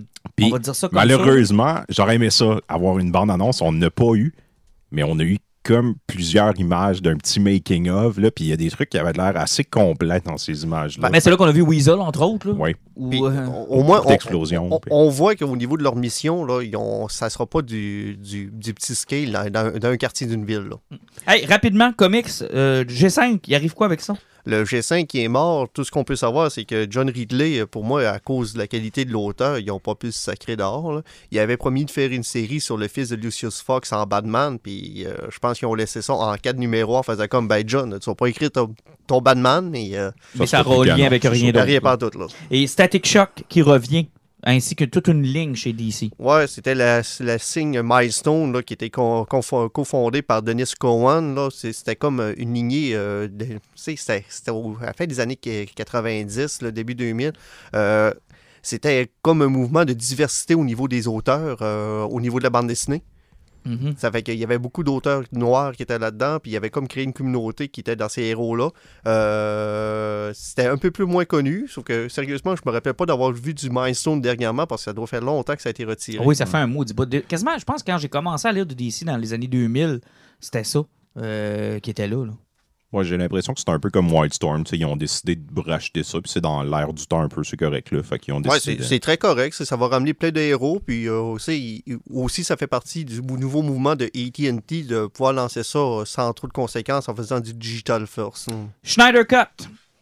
On a enfin eu une bande-annonce de Justice League telle que vue par Zack Snyder, telle qu'il aurait dû sortir une première fois. Et moi qui pensais que ce n'était que quelques scènes ou directions qui étaient changées, c'est un nouveau film. Justice League de Joss Whedon était en bas de 2 heures. Là, on parle d'un film de 4 heures. C'est plus de 2 fois le temps du film original. C'est un nouveau film, là. Oui. Mais qu'est-ce qu'ils vont garder du plot twist de celui qu'on a vu de Whedon? Ben, Superman est mort, Superman va revenir. Puis ils se battent contre... Ils vont devoir l'affronter avant qu'ils reviennent. Puis Steppenwolf à la fin? Probablement que Darkseid ne sera pas le vilain principal. Ils vont probablement l'introduire. Il va peut-être être fâché à la fin. Mais parce que Justice League de Snyder, c'était supposé être un deux parties. Ouais, parce que la deuxième partie, il partait sur Apocalypse.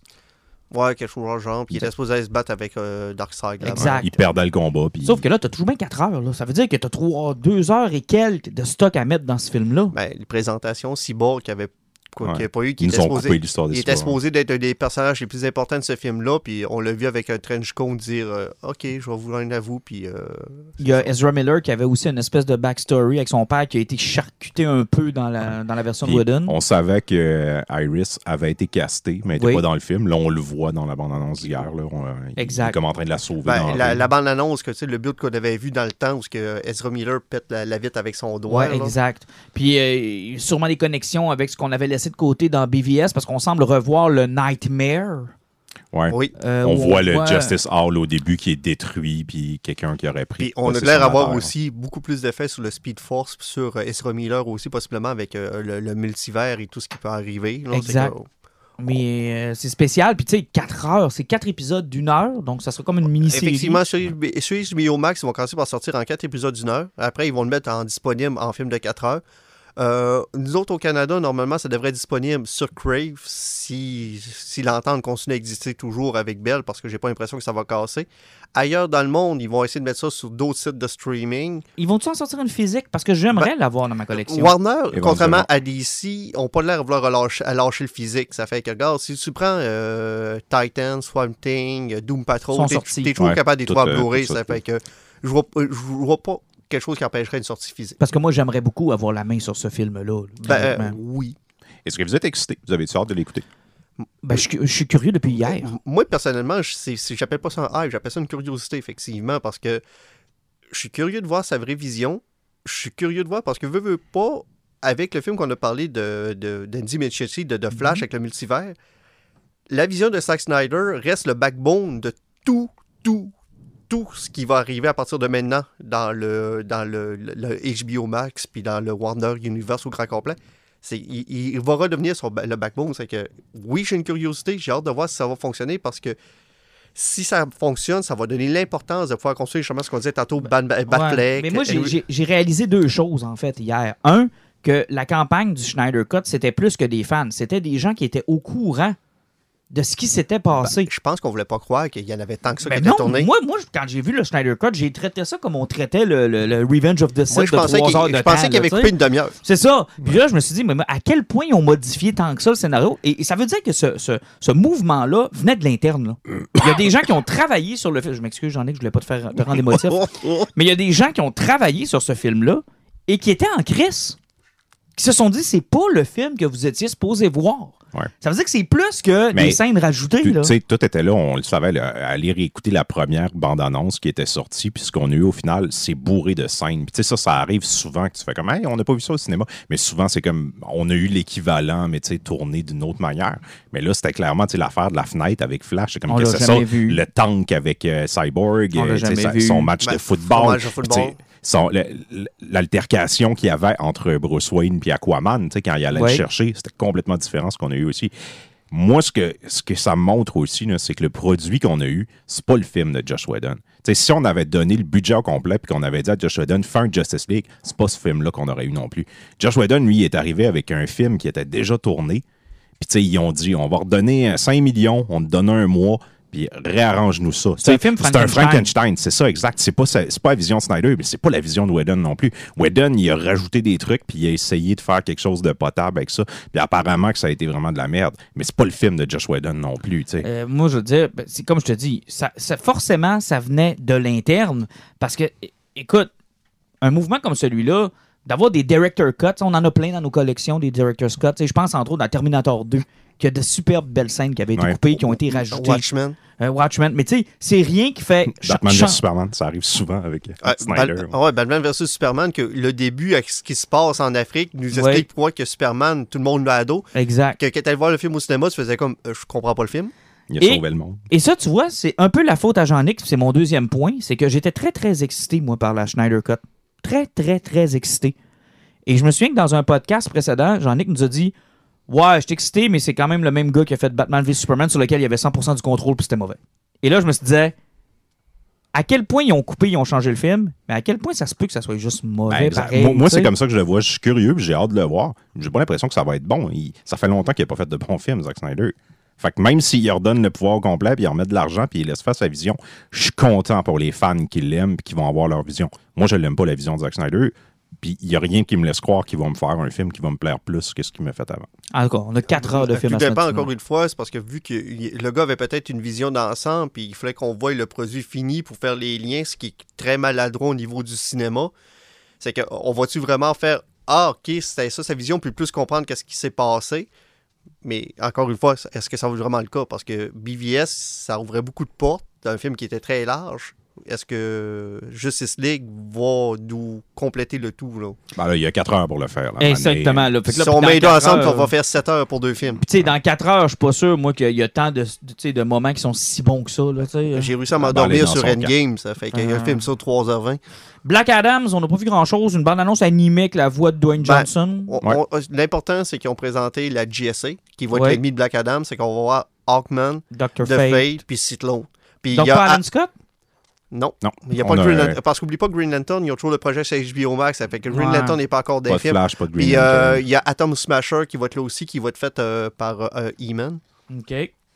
E-Man. Ouais, c'est l'acteur Noah Centineo qui va le faire. Mais c'est intéressant, puis moi, c'est ce qui m'a raccroché avec le projet. J'espère que The Rock, il sait ce qu'il fait avec ça, puis effectivement, il comprend bien le personnage dans ce qu'ils nous ont présenté. On est en Égypte, en tout cas, un semblant d'Égypte, la Kandak.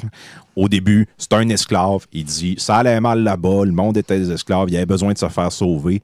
Ils voulaient un sauveur. Ils n'ont pas eu un sauveur, ils ont eu moi. Ouais. Puis tu sais, ils m'ont emprisonné pour ça. Puis avec la GSA, il dit, je me suis joint à eux pour combattre. Il y avait une vision de qu'est-ce qu'était la justice. Moi, j'ai la mienne. Puis là, ils vont comprendre que c'est the truth, justice, the Black Adam way. Tu sais, j'étais là, wow, c'est que c'est raté. Surtout que Dwayne Johnson, ça fait 10 ans qu'il travaille sur le projet. 10 ans? Oui. Ça fait un maudit bout. Je te dirais peut-être même plus que ça. Il n'a jamais lâché le projet. Il a toujours été intéressé. Ça fait que, connaissant Dwayne Johnson, en bench, il devait lire des BD. En fait, le problème de Dwayne Johnson, là, c'est qu'il est comme Samuel L. Jackson chez Marvel. C'est lui, Black Adam. Ouais. C'est lui.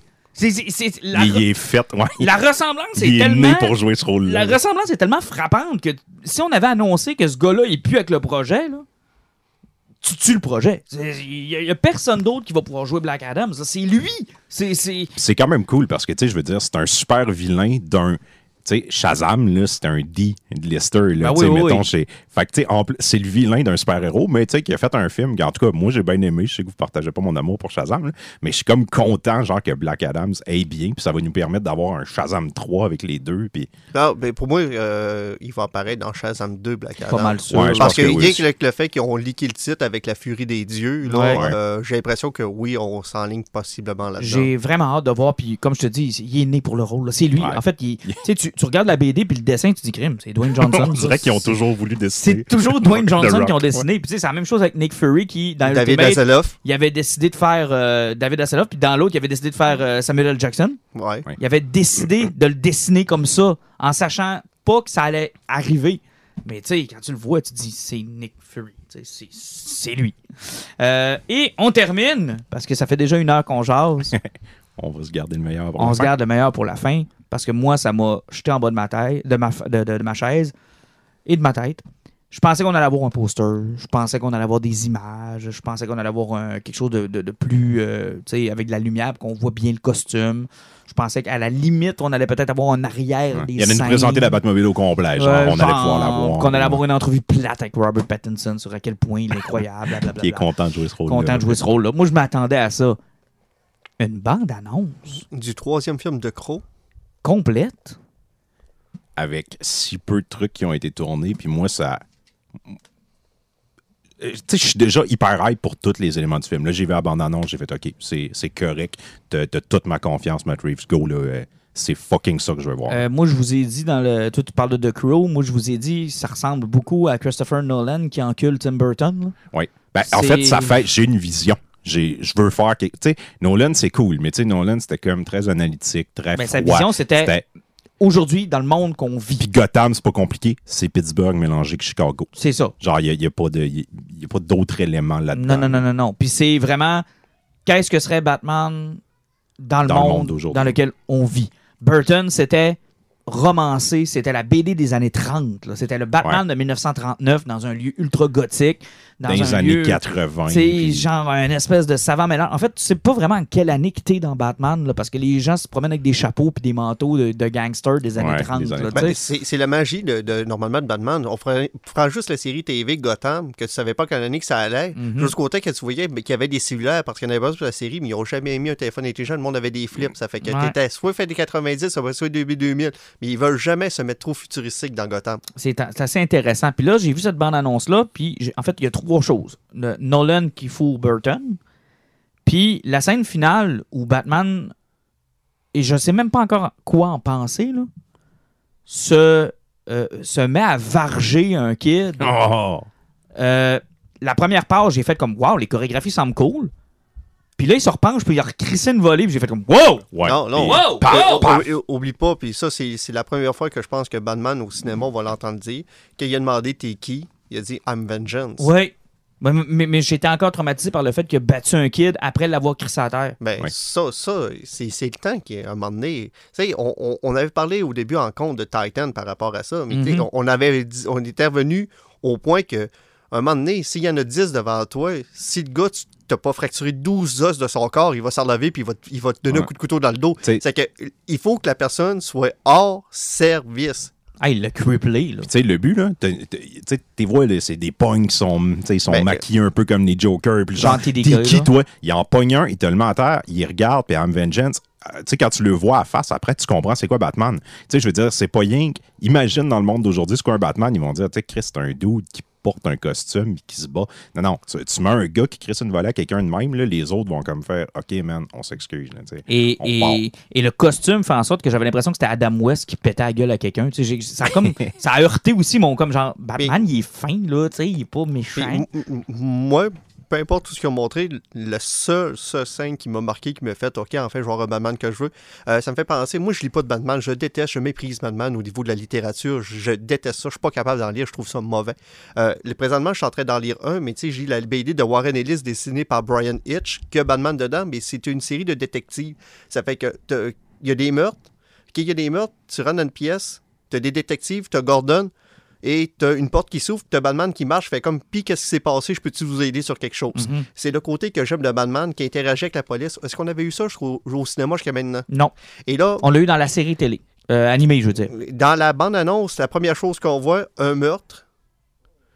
Gordon qui est là, les policiers qui sont là, t'as Batman qui arrive à travers tous les policiers. On voit les pas, là. On voit les pas, puis il était à travers les policiers. C'est que Batman travaille avec la police directement. Ouais, il y a une relation de détective. Ouais. En fait, il revient dans son rôle un peu de Sherlock Holmes. Ouais, c'est un PI, tu sais. C'est un gars, tu sais, ils l'aiment pas, mais ils font confiance parce qu'ils n'ont pas le choix. On sait qu'on est à sa 2e année d'activité. Ça, ils l'ont confirmé. Donc, ça explique le costume un peu boboche. J'ai beaucoup de questions sur le Bruce Wayne, par exemple. Tu sais, il faut garder en tête qu'on a juste 25% du film tourné. Il faut garder ça en tête. Mais ce qu'on a vu de Bruce Wayne...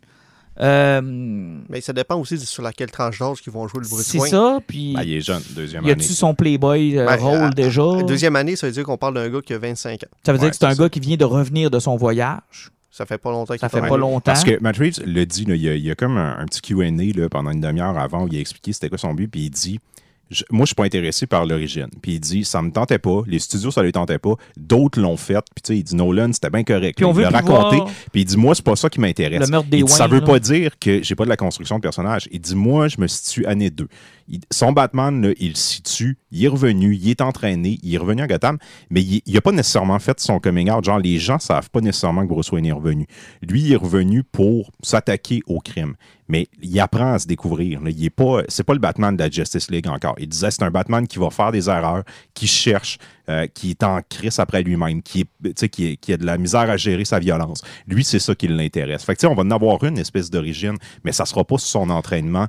Il est comme dans... Ça fait 1 an qu'il a commencé là, à pogner des criminels, puis là, il y en a qui commencent à riser un peu plus, là, genre le Riddler. D'ailleurs, le Riddler, vous en avez pensé quoi? Le Pingouin est génial en passant. Catwoman, ça va fonctionner A1, là.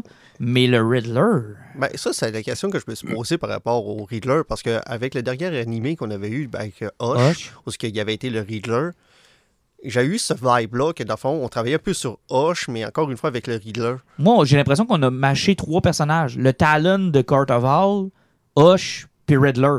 On dirait qu'on a fait un seul personnage avec ça.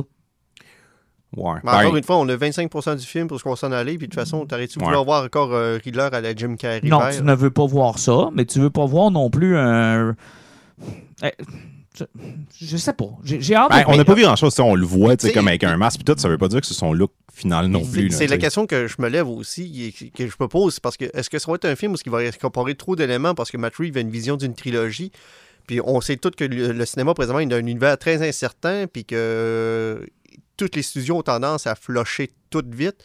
Et vas-tu vouloir rentrer trop d'éléments d'un film? Parce que tantôt, t'en parlais, là, on a eu l'impression de voir des Neo-Joker. Mm-hmm. C'est que, il va-tu avoir des hints que le Joker existe aussi? Il va-tu présenter trop de choses dans un film? Ça, c'est un genre de Age of Ultron? C'est quelque chose qui me fait peur un peu, de pas vouloir aller trop ses origines, mais présenter trop de choses en même temps qui existent.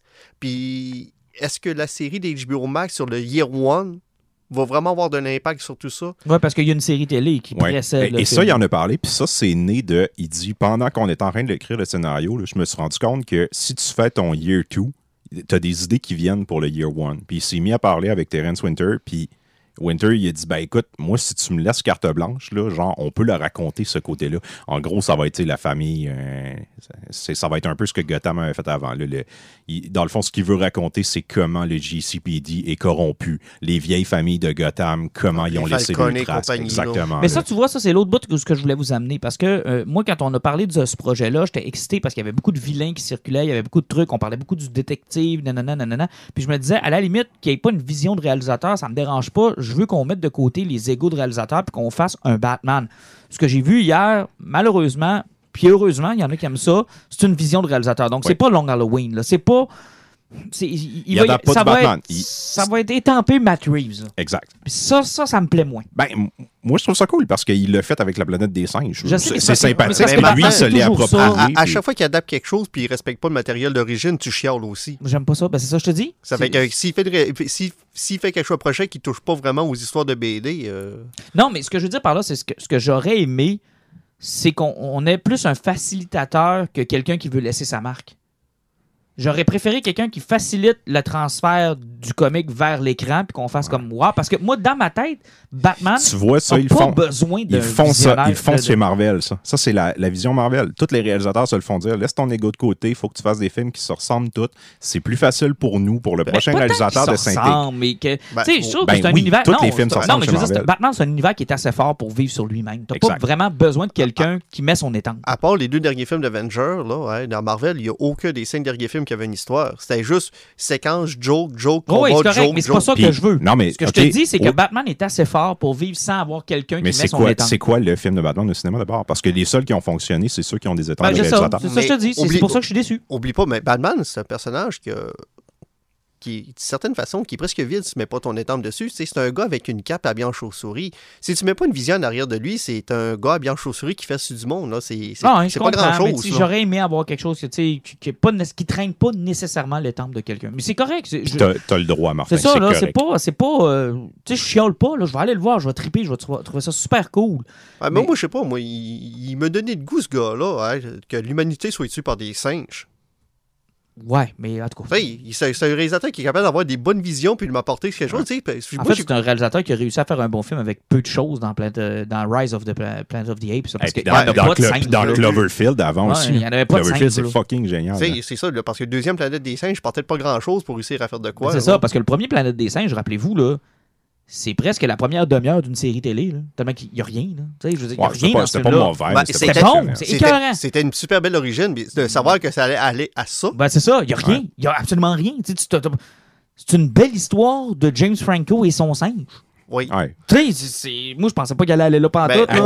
C'est vrai que le 2 puis le 3, le 2 puis le 3 on est ailleurs. Là. On est ailleurs. Mais le premier, là, c'est Me and My Friend. Là. Ben, c'est un beau film sur les pandémies, là. Ben, oui, exact. Et quand je suis sorti du cinéma, j'avais adoré ce film-là, mais je m'étais dit « Fuck, c'est pas ça! » Mais en même temps, moi, j'ai toujours trouvé que Batman Begins, c'était le plus faible des Nolan, même si j'ai beaucoup de réserves sur son dernier. Là. En fait, il n'y a pas un lien que le deuxième que je trouve fucking parfait puis génial. Moi, je trouve que le premier est écœurant. Batman Begins, moi, je capote pas. Là. Je veux pas vraiment de fun à écouter ça.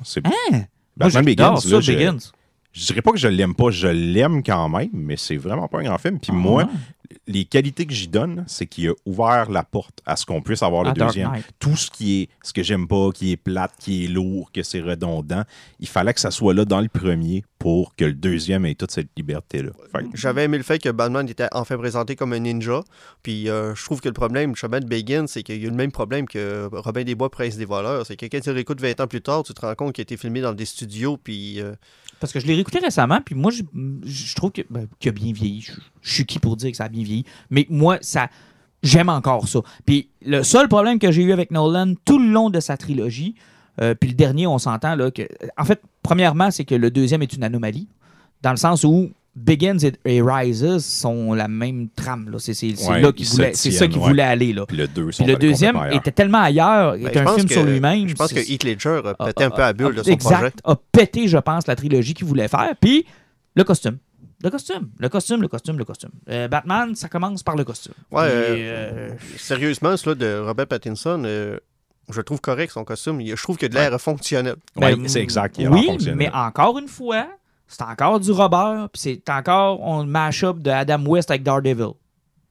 Ben non, là, c'est une armure qu'il y a. Ouais, mais c'est ça que je te dis, c'est encore un Robert, c'est encore une armure, c'est encore un... Là, tu voulais pas qu'il porte quoi? Lui d'Affleck est parfait.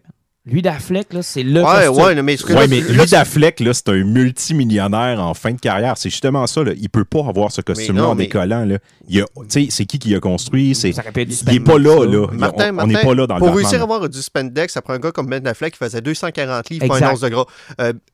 Sérieusement, Robert Pattinson, tu l'aurais mis dans du lycra, là. Ça aurait été Superman, ça aurait été Christopher Reeve. Ouais, ça aurait été Twilight 4. Va relire n'importe lequel BD qui se passe dans, mettons, les 5 premières années de Batman. Il n'y a jamais d'armure. C'est tout le temps plus loin dans sa carrière qu'il est en armure. Au début, tu as l'impression qu'il y a tout le temps rien qu'un t-shirt. Ben, c'est ce que je te dis. Puis Pattinson, lui, a une armure. Ah, mais c'est parce qu'oublie pas. Il a une armure construite par lui-même. C'est exactement ce que je te dis. Il a l'air d'avoir des jeans. Enlève son armure, puis il n'y a pas d'ennemi qui peut avoir un gun. Tu sais, bah, je comprends, mais tu sais, exemple... Il va avoir du Kevlar. Exemple de Flash. Je trouve que le nouveau costume est plus beau parce que, justement, c'est pas une fucking armure. Mais lui, il n'a pas besoin de bloquer de balle. Il n'a pas besoin de bloquer de balle. Il voyage entre les univers de Flash. Lui, il a besoin de quelque chose qui ne déchire pas sur le corps. Un bon gilet par balle en dessous d'un spandex. C'est ça dans le comic en passant. C'est pas la même affaire. C'est ça dans le comic. C'est un gilet par balle en dessous d'un spandex, man. That's it. Ben, t'as peu dans le Year One de Frank Miller. C'est ça. Va lire du Scott Snyder. Puis non, c'est pas du spandex avec du Kevlar en dessous. Mais ben, je veux dire, c'est lui qui écrit Batman depuis 20 dernières années. J'aimerais ça pareil voir ça. Fais-les fonctionner, c'est tout. C'est pas ma job. Une fois, Captain America est en manche de même. Chris Evans, t'as vu la grosseur qu'il y avait aussi. Ah ouais, c'est ça. Ouais. Là, je partage plus le point d'Alan que le point de faut qu'il soit en armure parce que c'est sa première année. Fuck off. Non, c'est juste que si le gars, il remplit pas le spandex. C'est juste ça. Le policier aurait rentré à les petits gars, t'en sais, oh, excuse, Batman! Je t'ai cassé en deux. T'sais. La job de Matt Reeves, c'est pas de te faire plaisir non plus. Fait que tant pis si ça te plaît pas. Hey, ça, là, c'est du mépris au pied carré, là. On va écouter Jean-Nic qui sur Batman. Hey, c'est pas sa job de te faire plaisir. Non, mais c'est à cause que tu viens de dire, c'est pas ma job qu'il fasse un beau costume. Puis tout, je l'aime, moi, son costume. C'est Martin qui va mettre son argent pour aller voir ce film-là. Ben oui, c'est ça. C'est moi qui dépense pour son petit film. J'espère qu'il veut me plaire un peu. Tu militeras, puis tu paieras pas. Puis non, mais honnêtement, c'est juste que j'ai toujours trouvé que les costumes de Batman, c'était toujours le point faible des films. Celui de Burton était rigide. Écoute, ça avait pas de bon sens. Il était beau pour des figurines. Il était beau, mais il était pas fonctionnel du tout. Il bougeait pas, c'était merveilleux. C'était superbe. Puis encore là, je pense qu'ils ont atteint le summum dans Returns, parce que dans le premier, la gueule est tellement large que t'as l'impression qu'il flotte. Là. Mais au moins, là, avec le Batman de Keaton, la joke à ta gauche, elle répète drôle. Oh. À ta gauche, où ça? Où ça? Après ça, t'avais celui de Clooney puis de Kilmer qui sont des continuités de ce qui avait été fait en 89-92. Avec des breastplates. Avec des breastplates. Encore une fois, là, on voit encore une fois ce que je parlais des acteurs qui sont bâtis et sont gros. Il faisait des muscles sur les armures. C'est ça. Puis Clooney, en passant, a trouvé le temps d'aller changer son armure pour aller battre Mr. Freeze. Hein. Tu sais, je veux dire, là, ils réalisent qu'il faut aller battre Mr. Freeze. Ils sont dans le costume normal. Ils prennent un détour vers la Batcave pour se mettre une armure silver et bleue qui apporte absolument fuck all de plus. Mais qui est plus belle pour le combat. Il est juste plus beau. Tu sais, au moins, dans Forever, il avait fait l'effort. Non, mais je veux dire, il avait fait l'effort de dire la Batcave s'est faite péter, fait qu'il reste juste le prototype de quelque chose qui n'était pas prêt.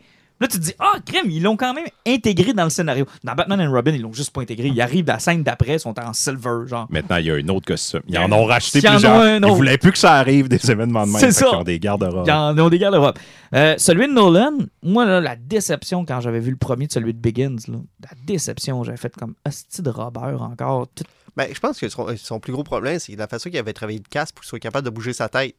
C'était. Ben, c'est la mâchoire de Batman est quelque chose d'important et Christian Bale n'a pas de mâchoire. Ben, c'est un gars qui a tellement joué de façon excessive sur son poids qu'il ne peut plus en avoir. Non, non, mais il n'y a pas de mâchoire. Il y a une mâchoire en triangle. Ben, ça marche. Keaton n'en avait pas plus, ils ont mis une prothèse. Exact. Puis le problème de Bale, c'est qu'ils lui ont fait l'ouverture autour de la bouche. Ils sont pas allés chercher la jaw. Puis ça fait tout le temps, genre, j'ai une cagoule au lieu d'avoir un masque. Comme le lèvre-poigneux. On dirait que les joues sont écrasées par son masque. C'est parce qu'ils ont essayé de représenter la bouche de Valkymer. Ah, c'était pas très beau. Puis dans Dark Knight et Dark Knight Rises, là, c'est des plates. Il est plus beau un peu, mais le casque, ça a l'air d'un casque de moto. C'est pas... J'ai de la misère. Mais le casque serait toujours un problème parce que même Slot Pattinson, son casque devait presque être trop gros. Mais encore là, est-ce que ça va donner. Qu'on va le voir vraiment plus en action, ça va vraiment paraître. Mais le casque de Batman va toujours rester un problème parce que c'est un casque qui est rigide. Et celui de Affleck était, selon moi, without flaws. C'était. Waouh, c'est le Batman du comic qui n'a pas l'air d'avoir un pyjama. Ouais, puis même son casque fonctionnait parce que c'était plus un Robert, mais plus seul. Cagoule. C'est ça, plus tout seul, genre. Tu sais, t'avais l'impression qu'il fallait le prendre puis le glisser par en arrière. Exact, comme dans la BD où il fait souvent ça. Et c'était le plus beau costume de Batman que j'ai vu. Tout simplement. Puis on s'en crisse qu'il soit pas fonctionnel ou qu'il soit pas par balle ou whatever. Ça, c'est au réalisateur à gérer ça. C'est pas à moi à gérer ça comme fan. T'sais, je demande pas à ce que ça soit. Le gars se déguise en chauve-souris puis sort la nuit. Là. Je me crisse bien de savoir si c'est. Non, mais je veux dire, c'est une esthétique qui te plaît. Mais oui. Je veux dire, on a toutes des esthétiques qui nous plaisent différentes. Mais c'est parce que j'ai l'impression que dans le cas de Pattinson, on est revenu un pas en arrière. C'est juste ça qui me gosse. C'est comme... Toi, t'as l'impression, c'est ça, qu'ils sont venus en arrière parce que ça te plaît pas. Mais tu sais, moi, je la trouve meilleure que celui de Ben Affleck, clairement. Ah ouais? Oui. Tu le préfères à Ben Affleck parce que je trouve qu'il y a l'air de Robocop mélangé à Daredevil. Ben, ça donne un drôle de fou. Moi, je me dis, il pourrait avoir l'armure de Ben Affleck dans 15 ans. OK. Batmobile, par contre, hein? Wow. Ça le peu d'images qu'on a vu, là. Ouh, ça look. Et la violence, moi, qui m'a un peu... Mais je veux pas émettre de jugement parce qu'il y a 25% du film. Ouais, ça, c'est ce qu'il nous a montré. Je pense que... Mais ça m'a déstabilisé. Encore une fois, tu sais, avec Suicide Squad, on a parlé que les têtes vont éclater. Je pense que Warner veut rester sur leur ligne due. Non, ça m'a déstabilisé. Au point où je me suis posé la question, puis ça, c'est faut jamais faire ça, mais on a tous tendance à faire ça. Mais Batman ne ferait pas ça. Et là, je me suis dit, non, enlève ça de ta tête, là, parce que... Batman le ferait. Batman probablement le ferait. Puis je pense aussi que peut-être qu'ils ont appris des erreurs avec l'émancipation, parce qu'il ne faut jamais oublier que Harley Quinn, il était supposé avoir des membres qui revolent, puis beaucoup de sang. On l'a vu des os se casser, puis des genoux virer à l'envers dans le film, mais il n'y a pas eu vraiment de sang dans ce film-là, parce qu'ils l'ont baissé à PG-13 pour essayer de faire plus de cash avec. C'est que, encore une fois, est-ce que Warner va plus aller... C'est accepter... Si tu veux faire de quoi, tu as une ligne, accepte-le. Puis vas-y. Mais c'est quand même, regarde, ça a eu son objectif, on en parle. Ouais. Ça m'a dérangé, ça m'a surpris, ça m'a... Ça m'a pas dérangé, j'ai aimé ça, surtout le fait qu'il dit « I'm vengeance », tout simplement en place de Batman, c'est que, comme on l'a dit plus tôt, il faut qu'il fasse un stand. Puis il faut pas que le gars puisse se relever, parce que même dans Titan, qu'on disait, il tirait ses airs qu'il tirait dans les yeux du monde. Hey, c'était terrible dans Titan. Le gars, il est pas mort, mais t'es sûr qu'il ne s'enlèvera pas avec un batarang dans l'œil. Bon, on a eu de la misère d'ailleurs au début. En tout cas, moi, personnellement, j'ai eu de la misère avec les images qu'on voyait de Titans. Puis quand tu voyais la série, ah, OK, ça fonctionne. Fait que, tu sais, je m'attends peut-être à la même chose quand je vais voir le film de Matt Reeves. Bref, j'étais content de voir des images. Puis Catwoman, on n'a presque pas parlé parce qu'on n'a pas vu son full costume. On a vu comme le genre proto-costume. Exact, elle aussi. Hein. Il y a comme deux petites oreilles. Dans là, une ça cagoule, là. Mais je pense qu'elle va avoir un costume, là. Ça sera pas ça tout le long. Ouais, je sais pas. Mais c'est bien correct de même. Mais tu sais, ce que j'ai l'impression, c'est une voleuse au début de sa carrière. C'est ça, là. Rien que le bout de ce qu'elle donne deux coups de pied dans la face de Batman, puis de la façon qu'il réagit, tu sais, on a l'air d'avoir un Batman qui est en full contrôle parce qu'elle est full ninja, full swift, puis lui, il bouge à peine pour la bloquer. Là, ouais, il a de l'air à dire, OK, c'est surprenant, mais genre. Tu m'auras pas, tu sais. C'est ça. Moi aussi, je suis agile. Ben excité par ce film-là. 2021? Si Dieu le veut. Si Dieu le veut, s'il y a encore des cinémas. Parce que, comme on va en parler la semaine prochaine avec Tenet, après ça de l'air, parce que l'avenir du cinéma se joue dans les prochaines semaines. Effectivement. Tenet, New Mutant, après ça, Mulan, ce sera à surveiller dans la prochaine semaine. Puis même la sortie limitée de Bill et Ted. C'est un film qui n'a pas coûté cher, sauf que ça peut être quand même un beau point pour voir si les petits films attirent quand même du monde, tu sais. Tout nouveau film qui rentre, il faut checker le box-office, puis la façon que ça rapporte. Comment ça va réagir? En parlant, par exemple, de Tenet, là, je vais en parler d'avant. Sérieusement, les studios, ils n'ont rien compris, tabarnak. Pourquoi? On va vous donner votre film, vous devez le rentrer dans une salle, vous devez vous le mettre dans la plus grosse pendant 18 semaines. Puis on prend 63%. Plutôt de dire, vos salles sont à moitié pleines, on va vous le donner deux fois à place de une, mettez-les dans plus de salles, puis on va garder le 60% et moins que d'habitude, mais rentrer plus de monde. Non, on vous le met dans une salle pendant 18 semaines, on espère que le monde va venir pendant 6 mois le voir, puis vous nous donnez 63%. Oui, on utilise la technique qu'on appelle la technique George Lucas. Ce que je perçois dans ce move-là, c'est qu'on veut forcer les salles de cinéma à se moderniser puis à devenir, à changer leur game, à se dire, regarde, il n'y aura plus de place dans le nouveau cinéma. Les salles doivent être en train de dire, ouais, mais tu vas nous faire fermer. Ils vont dire, ça, c'est pas mon problème. Ouais, nous autres, on va réparer nos. Fermer. Ouais. Nous autres, on va avoir épongé nos pertes. Nous autres, ce qu'on veut à Star, le nouveau standard, ça va être ça. C'est exactement ce que Lucas avait fait en 80. Ce qui est place, c'est que ça donne raison aux achats de Netflix et cinéma. Ça fait que tu vas pas avoir des mégaplex avec des petites salles. C'est qu'en étant un streamer, tu vas pas présenter tes productions directes dans des petites salles au cinéma, faire du cash de plus avec ça. Et dans tes grosses salles, présenter des blockbusters. Exact. Donc, Là, je pense que les studios n'ont rien compris. Non, le modèle va changer. Le modèle va changer. C'est vraiment pas pour le mieux parce que nous, au Saguenay, on a un cinéma qui est désuet puis avec du monde qui ne veut plus investir dedans. C'est que si les studios demandent ça, ben Avec aucune certitude que ça va fonctionner. Puis, tu sais, même à une certaine époque, Cinéplex voulait peut-être s'établir dans des régions comme nous autres ici, mais avec leur achat qui a planté au début de l'été, là, parce que les autres étaient supposés d'être vendus en Angleterre, Cinéplex, puis c'est pas arrivé à cause de la pandémie, donc... Bon, on va s'en reparler dans notre épisode complet, parce que là, c'est rien qu'un mini-sode cette semaine. T'as raison, de 1h23. Donc, la trilogie se termine la semaine prochaine, messieurs, bonne fin de semaine. Ce mini-épisode, il n'y a pas eu de poison. Non, pas de poison. On garde ça pour les épisodes réguliers. Donc, à la semaine prochaine.